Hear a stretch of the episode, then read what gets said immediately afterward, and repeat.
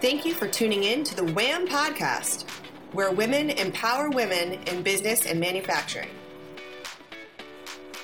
Hello, everyone. This is Rosemary Coates, your host for this edition of the Women and Manufacturing Podcast, also known as WHAM. I'm the executive director of the Reshoring Institute, where we help companies bring back or expand their manufacturing in the U.S. I also run a global supply chain management consulting firm called Blue Silk Consulting. On these podcasts, we interview accomplished women in manufacturing and ask them to share their experiences. As we look across the broad landscape of manufacturing from shop floor to the C suite and the expanse of jobs and careers that support manufacturing, we're looking for insights from women leaders in manufacturing. So today, I'm really pleased to have Colleen Gray, the CEO of Consensus Orthopedics, as my guest. And I have to make full disclosure here. I've known Colleen for more than 20 years, and I'm very honored to call her my friend. I met Colleen when she was the CFO of a high tech firm here in Silicon Valley, where we both live. At the time, I was leading a consulting team that was implementing an ERP system at Colleen's company the first time I met her, I have to say, I was a bit intimidated. She was smart and serious and powerful and highly respected within her company. She was also reasonable and kind, a really true leader. So, welcome, Colleen. Well, thank you so much, Rosemary. That was a great introduction. I as well value our friendship and probably had similar feelings when I met you at your consulting firm.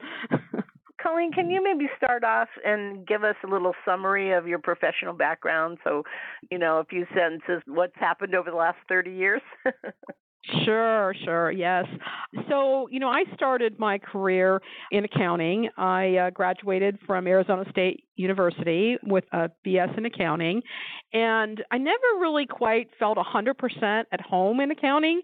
So I kind of, you know, gravitated towards cost accounting, which, you know, was great because I found it more interesting than general accounting and also because it really gave me an inside view into manufacturing. And I almost felt part of the manufacturing organization more than part of the finance organization during those days. But, you know, I started my career in high tech companies in Arizona. I had the opportunity in the mid 80s to move to California to Silicon Valley. And you know there I continued my my career in high tech organizations in finance. I worked at a division of Alcatel. I worked at a voicemail company that one of the early voicemail companies. And then I you know, had the opportunity to work for a company that was really had invented some data storage technology for network PCs and servers. And that was a really interesting experience because that company was public, but it, you know, had languished as a public company in a commodity space and then, you know, all of a sudden when we brought this new data storage product to market, I mean, we just started growing at 25% a quarter. We did a very successful secondary public offering and ultimately were acquired by one of the big companies in the industry, IBM. So that kind of set me free to do some other things. So I was a co founder of one of the first cloud based storage companies called StorageWay. Now, you know, that was in 2000 and probably a little bit early to market, but it was a great experience at, you know, from the ground up startup and, you know, getting funded and, you know, finding, you know, an exit and all of that stuff. So it was wonderful experience. And then my next job was at another storage company where I had the opportunity to actually move into more an operations role. I, I ended up replacing the founder as CEO, and that was at a, another storage company, Solid Data. And you know, it wasn't a huge success, but we were able to get a good exit for the investors. And then those investors who were at the time the principal investors in Consensus brought me to Consensus and to the orthopedic market segment because I never really expected to be able to change industries because that's kind of difficult once you're fairly far advanced in your career. And now Gotcha. I've been at Consensus for about 15 years. Ah, okay. So, would you say, uh, before we go on about consensus, because I want to learn some more about the company that you're with now, would you say that skills that you learned along the way, whatever company that you were working for, are common skills in manufacturing that you can apply no matter what kind of product you're manufacturing, whether it's medical or data storage or anything? Absolutely, I do. I think there's some fundamentals there on, you know, things like forecasting and supply chain management and vendor relationships that are critical no matter what industry you're in. Okay. I had a cost accounting class in graduate school, and the first day the professor walked in, he wrote on the board, "Accounting is an art, not a science." and oh, then, uh, I, you know, I agree with that. I definitely agree with that. yeah, and then you know he proceeded for a semester to to teach us about cost accounting, which is basically manufacturing accounting, right, in a manufacturing company. So tell us some more about Consensus. What do you do? What kind of products do you have, and what market do they address? So Consensus has been in business for a pretty long time, 28 years. But for most of its history, it was a very, very small company. And Consensus has really focused on the total joint reconstruction segment within orthopedics. So that's primarily hip and knee replacement products. So we've been, you know, advancing our manufacturing capabilities as the years have gone by for hip and knee products. And, you know, we grew the company from just a few million dollars to over 20 million dollars. But, you know, we compete with giant multi-billion dollar companies. And so the hip and knee market space is become quite mature. All the products work well, you know, there's not a lot of appetite in our healthcare system to pay for new technology. So, about four years ago, we at Consensus started focusing on how can we differentiate. And initially, we were thinking about how can we differentiate to sell more hip and knee products. But what we finally landed on is, you know, really leveraging the management team's skill sets because many people on our senior staff have worked either in medical electronics or in technology firms such as other storage firms.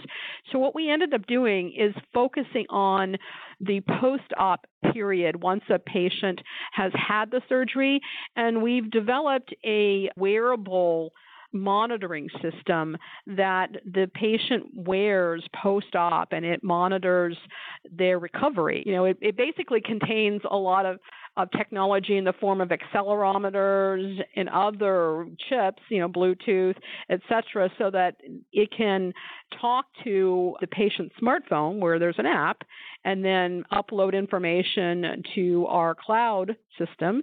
And we can tell things like is the patient exercising? We can actually provide them exercise tutorials. We can monitor temperature at the wound site. We can allow the patient to communicate with their healthcare provider and send pain scores and wound photos and monitor range of motion, which is a very important criteria in knee replacement surgery. So that's been, you know, a very different market for us. So the patient who gets, say, a knee replacement then wears this patch and it uploads the medical information somewhere to the cloud Yes. Yes. to their Yeah, smart yeah. device. Ah, interesting. Sort of, sort of like your Fitbit when it tells you get up and move every hour. Yeah, well, quite a bit more complicated. After about three plus years of development, we started commercializing our knee version of TracPatch in, I'd say, mid 2019. And so now we're selling it and getting really good information. And It's kind of fascinating information, actually. And, you know, we hope to this year sell a total of about 7,000 devices. And in 2021, we expect that number to really take off. What do the patients say about having the ability to monitor their own medical devices? You know, by far, we've had excellent feedback from patients. And, you know, most of the patients, even patients who have spent some time in orthopedics for a career really don't know exactly, you know, how much they should move their leg post-op because it's it's pretty painful, right? And so you're thinking, wow, pain, stop, right? But uh, but actually, it's not the case, and so most of them have been really more engaged in their own recovery because they get some comfort with the fact that you know their doctor can set up goals within the TracPatch software so they're following their doctor's orders on how much to bend their knee or or flex their knee or extend their knee each week as they move through their episode of care. So we've had lots of good feedback from patients. A lot of patients have posted online, recommended it to their friends. Wow, it's pretty amazing. It's part of a whole body of medical devices that are starting to be human interactive, right? I mean, it's a trend yes. in the marketplace for, yeah, that's what I've read about. Very interesting. And what, what we like some... is that this is non-invasive, right? It's it's applied via a patch, so it, it doesn't need to be implanted or anything. So it's easy for the patient to get comfortable with. So there must be special challenges when you're manufacturing a medical device that you wouldn't find if you were just, you know, manufacturing laptops or, you know, some other kind of consumer product. Is that right? You know, there are many challenges that probably rise to kind of a greater level it, when you're manufacturing a medical device that's implanted in a human. And, you know, one of those, just to, you know, basically, if you look at it, where it's a really regulated industry, and, you know, if you sell outside of the U.S., you're regulated by many different regulatory bodies, you know, because many countries have their own. You know, you've certainly you've got the U.S. FDA, you've got, you know, the whole CE mark requirements and the European requirements. But then if you think about it, you know, you've got each individual country, whether it be China or Japan or those countries in South America, that all have their own form of regulatory requirements. So you really have to be very active about making sure that you're meeting those even throughout your manufacturing process. And one of the most, I guess, different aspects is that when you qualify a supplier for a medical device manufacturing activity, you know, there's a lot of upfront work and, and a little bit more than there would be in other industries. You know, you typically will do a very detailed audit. You would, you know, review. The FDA, for example, is doing an audit. That right? Well, no, the FDA has already done, you know, we would never choose a company that hasn't been certified to a certain level. And oh, you mean you know, as so a they supplier? Have, yeah, as a supplier, you know, they've got to have, you know, registered with the FDA. They have to have, you know, be following what FDA calls good manufacturing processes. I mean, it sounds simple, but it's a pretty detailed list of requirements. And then we as a supplier will also do an upfront audit of that supplier's quality system.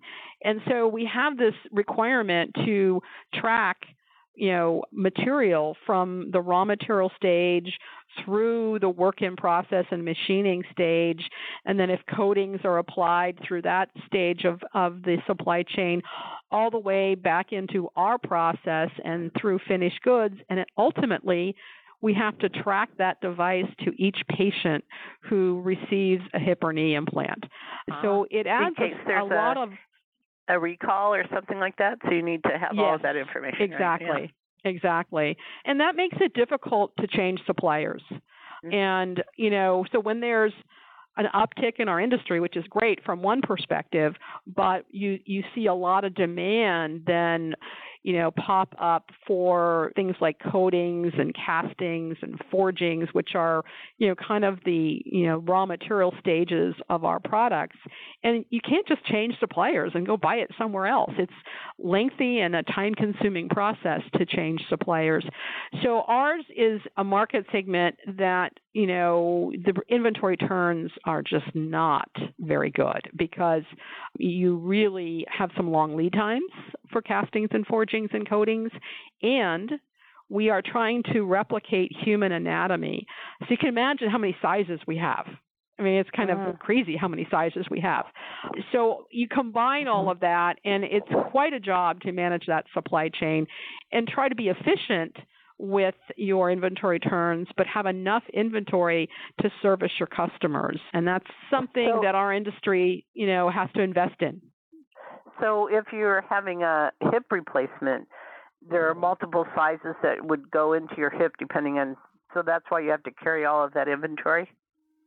Right, if, it is. Because there's so many different people sizes, essentially. Because there's very many different people sizes, and you know, even if you do things like you know CT scans, you know, before a surgery, you can get an idea of a size. But of course, then you know, doing a, a CT scan or MRI on each patient before a surgery is not something our healthcare system is anxious to pay for.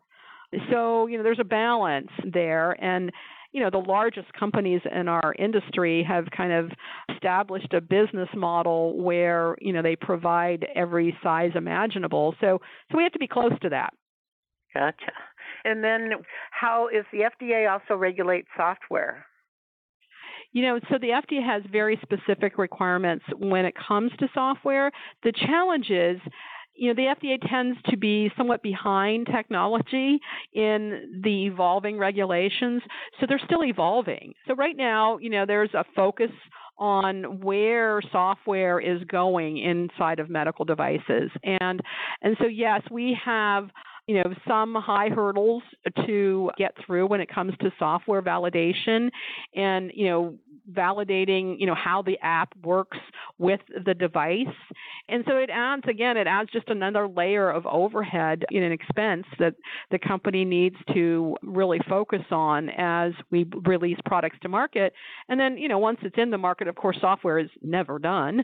So you you have that repetitive process of, you know, making sure that I mean you do the same things I think in other industries, but your documentation requirements are just very much you know through the roof. I mean they're just much greater than they're they are in in other industries. You've got you know risk management documents that you've got to fill out. You've got the product development documents. You've got the process documents, and it's it's quite extensive. So you know, we have a lot of people at the company that are dedicated to you know making sure that our quality system is following all these regulations. Ah, gotcha. Wow, quite complicated. So, Colleen, now I want to I want to turn the corner a little bit and ask you a few personal questions about your career in manufacturing. So, as long as I've known you, you've been in a leadership position, but as you mentioned earlier, before that, you worked for some companies as you after you graduated from college and kind of got up through the manufacturing ladder, I guess, of success. Can you tell us a little bit about getting started and what it was like to be a woman in sort of a man's world? I mean, I certainly have experienced the same thing, and you know, it's an interesting journey. Well, you know, I was, I think, fortunate enough very earlier in, in my career. I actually went to school at night and I worked during the day, but during that period of time, I actually advanced quite a bit in my career. And I had some great mentors who happened to be men very early in my career. And, you know, they were really very helpful for me in that you know it gave me a comfort level you know with managers that were knowledgeable that could teach me a lot that actually gave me opportunities I mean, probably before I was 100% ready to step into those positions, but it was a great growth experience. So I think that was a really good experience. And I also had along the way, you know, a couple really smart female managers that helped me out a lot. And and so I think that, you know, making sure that you can form connections to those that are, are willing to help you was very important for me and it really kind of led me from you know an individual contributor into a supervisor and ultimately manager role and then you know just you know making sure that I could you know continue to add value in the finance group as a whole even though I was part of cost accounting was actually pretty important for my next step in my career which was really moving to Silicon Valley and moving into a controller role where it was really focused on general accounting, which I didn't really know much about. uh, so it's interesting that you mentioned teachers along the way because I've always felt that anytime I go to a, a new company for consulting work or in times when I've worked directly for a manufacturer, I always look for teachers um, who could teach me about different aspects of the business. So not just, you know, what I was doing, but also about marketing or about accounting sometimes, right. about different aspects of supply chain. And I think that's a very key idea to people who move up the ladder in terms of their profession is that they look for teachers along the way consistently. So not just at a low mm-hmm. level in an organization but also you know at mid mid levels and at senior levels always look for for teachers. And I, sometimes they're called mentors. But i think mm-hmm. Teacher is a better description because not not all the people around you are going to be mentors but almost That's all true. the people around you are going to be teachers in some form or another. Well, you know, So- that same concept was important to me again when I changed industries and came to consensus. Extremely important to find teachers because I didn't know anything about the industry. So in engineering and product development and places like that where you look for helpful people who have input, right? Mm Mhm. Definitely. Now, um, at the executive level, and being a female CEO it must have its challenges, especially in international business. That's one area that we didn't talk about very much is all of your international experience as well. So, what's it like to You know- be a CEO? You know, it is sometimes, you know, I find myself thinking, well, it'd be great if I had, you know, more women senior executives at the company or on the board. And at various times at Consensus, that's been the case. But, you know, especially internationally, I, I will say that's evolved. You know, 15 years ago when I first started here, I would say that some of the countries, you know, that we were doing business with, we'd go to a meeting in Greece or or other places, Italy, and I'd be with men who had, you know, were part of the meeting and part of consensus, and almost always, you know, people would be talking to the men at the meeting.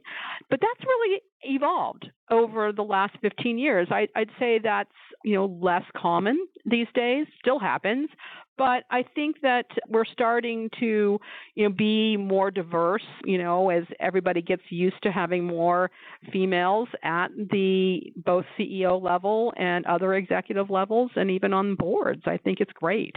So I, I'm hopeful that it's going to continue to move in that direction but you know it has its challenges you know it sometimes you just have to kind of live with it right because if it's if a business relationship is really important and that's the culture then i think you need to you know let your partners that you know maybe men on your executive staff you know take the lead so you kind of have to know when that's important and and it's not that hard to figure out Ah, very good. Very insightful. Okay, so I, I have one final question, and this is based on also my long history of being in manufacturing, and that's can you tell us a story about something that happened to you along the way? For me, you know, I always think about when I was first joined a company in San Diego called Solar Turbines, and one day I needed to get some files from one of the other divisions. They shipped them over, and they were on the receiving dock and I was informed that to bring those boxes to my office was a union job. And I waited, waited, waited, and you know they they didn't come, and I really needed those files. So I marched down to the receiving dock and picked up the two boxes and started carrying them back to my office. Now I had to f- walk through the manufacturing shop floor and I knew it was a, a union violation for me to do it, but I needed those boxes. I'll never forget that feeling. I was scared to death that somebody was going to confront me and demand that I drop those boxes. Uh, but it didn't happen. I made it all the way back to my office and and it was fine. Do you have any stories like that? Well, you know, I, have kind of an interesting story from it's pretty early in my career, but it was a, a cost accounting related project that I was in charge of. And I was a fairly new supervisor at the time. And I was in charge of implementing in a, a pretty large manufacturing facility in Arizona a shop floor control and tracking system that you know measured manufacturing productivity and efficiency and this was all new to this group at the time. There were probably about 500 people in manufacturing and lots of different work centers and the gentlemen that ran the manufacturing group really were kind of old school They they weren't really signing up for these types of things that could help us understand costs and where we could improve because they'd been doing this for their whole careers. And so, you know, of course, I naively started, you know, issuing all these reports once the system was up and running. And I just remember walking onto the manufacturing floor one day and having the director of manufacturing walk alongside me and just, you know, kind of tell me that all the reasons why this shouldn't we shouldn't do this it's taking time for people to enter all these transactions it's really you know not accurate and then about three to five months later, that same you know director of manufacturing actually thanked me and said, you know, I was wrong.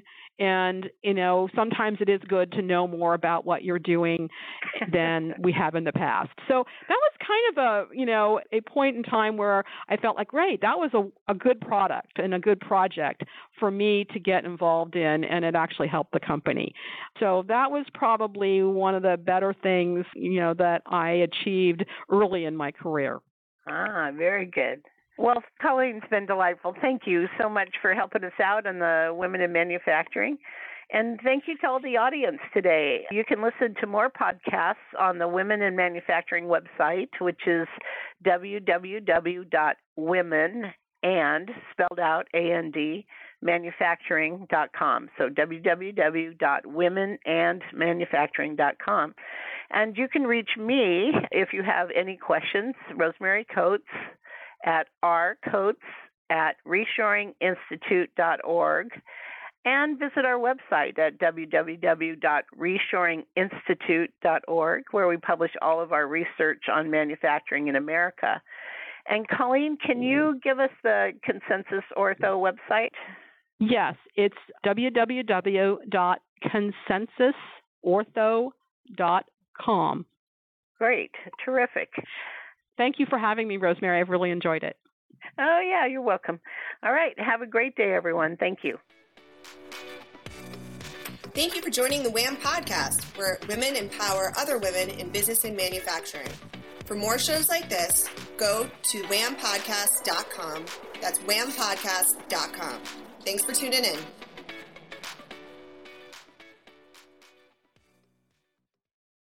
This podcast is a part of the C Suite Radio Network. For more top business podcasts, visit c-suiteradio.com.